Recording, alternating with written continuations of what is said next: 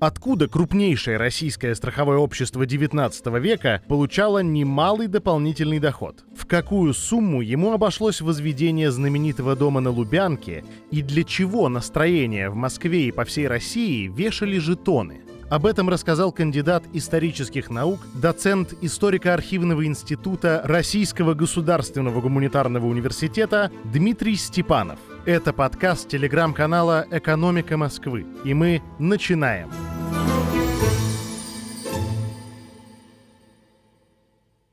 Хотелось бы поговорить э, о доме, который находится по адресу Лубянская площадь, дом 2. А, это знаменитое э, здание там, вот, ну, если не на всю страну, то, по крайней мере, в Москве. С ним связано много и городских легенд, и, соответственно, э, скажем, это такое довольно известное действительно место у нас. В связи с тем, что здесь, э, начиная с 20-х годов, даже с конца, там, ну, с 19 -го года, располагаются органы госбезопасности. То есть сначала это ВЧК, вот, потом это ОГПУ, здание НКВД, и сейчас это штаб-квартира ФСБ.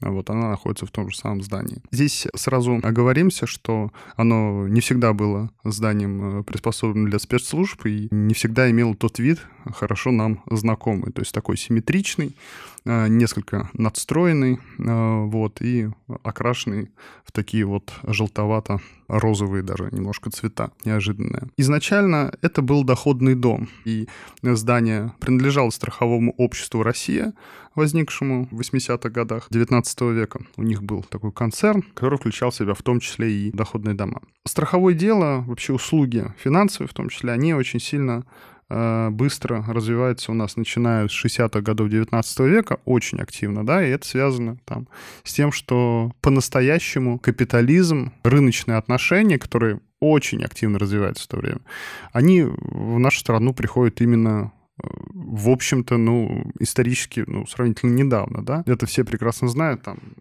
связано с выходом из феодального уклада, с отменой крепостного права, появлением рынка свободной рабочей силы. Это именно современной страной Россия действительно становится индустриально развитой, становится вот как раз после 1861 года. И тогда появляется вот как раз большое количество частной собственности, мелкой частной собственности, которая нуждается в страховании. Пожары, обрушения, все это, конечно же, явление абсолютно повседневное, вот, и невероятное количество контор действительно существовало поначалу, которые вот занимались в первую очередь э, страхованием э, недвижимости, да, жилищного, э, страхованием там финансовым капиталов, это тоже было.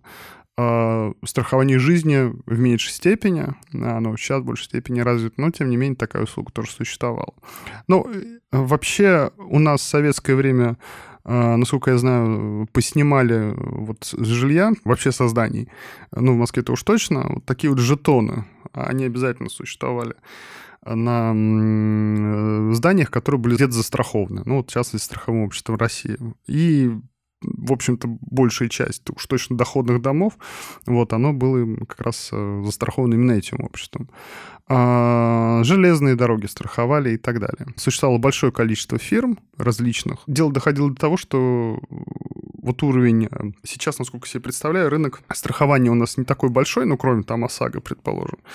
Вот, и там страховую какую-то программу лично для себя, ну, не более там 5-6% населения. Я уж не говорю там какой-то, не знаю, там страхование там э, какую-то там пенсионную программу, свою собственную какую-то, да, человек сам выбирает, это очень там распространено на Западе, предположим, у нас этого нет. Ну, и до революции, в начале 20 века, в конце 19 века тоже было очень и очень популярным. В свое время у нас в, в моем детстве э, у нас э, был дом э, в деревне под Рязанью, такой очень живописное такое место на Оке.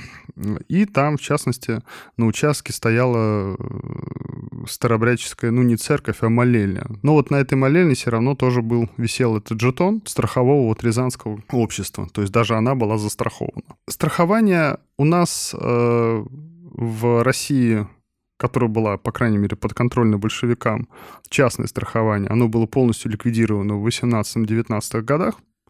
Общество России в этом отношении пострадало гораздо меньше, чем большое количество частных фирм, потому что они сумели свои активы и, в принципе, свое вот такое ремесло, то есть свой бизнес перенести в Западную Европу, вот, в Данию, потом в Париж. Итак, Дом на Лубянке на Сретенском бульваре, это в Москве. Еще соответствующие дома в Киеве, еще и дома в Петербурге, где их даже больше, э, были построены за счет страхового общества России, да, которое на этом тоже зарабатывало деньги. Что можно сказать о доходах с такого дома, да? Потому что если бы это было невыгодно, то их и не строили.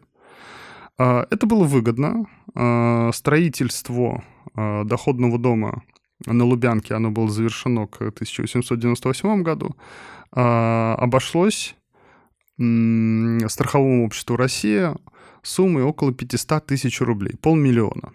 Это огромная сумма для того времени, а, просто огромная.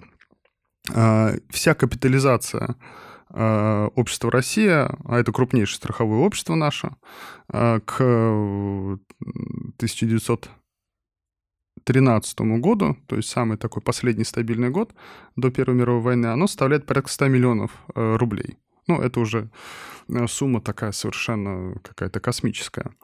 500 тысяч сумма совершенно недосягаемая. Вот. И такой дом э, каждый год приносил прибыли до 160 тысяч рублей. То есть можно просчитать, сколько, за сколько его можно было окупить. То есть его за три с половиной года он уже окупался, дальше приносил уже чистую прибыль. То есть это было очень и очень выгодно. Если вы погуляете э, там по Москве в пределах Садового кольца, то, э, в общем-то, все дома э, выше там шести этажей и постройки как раз вот в тот период, который я назвал, вот, ну, от 6 до 9 этажей. 9 этажей — это, конечно, максимум.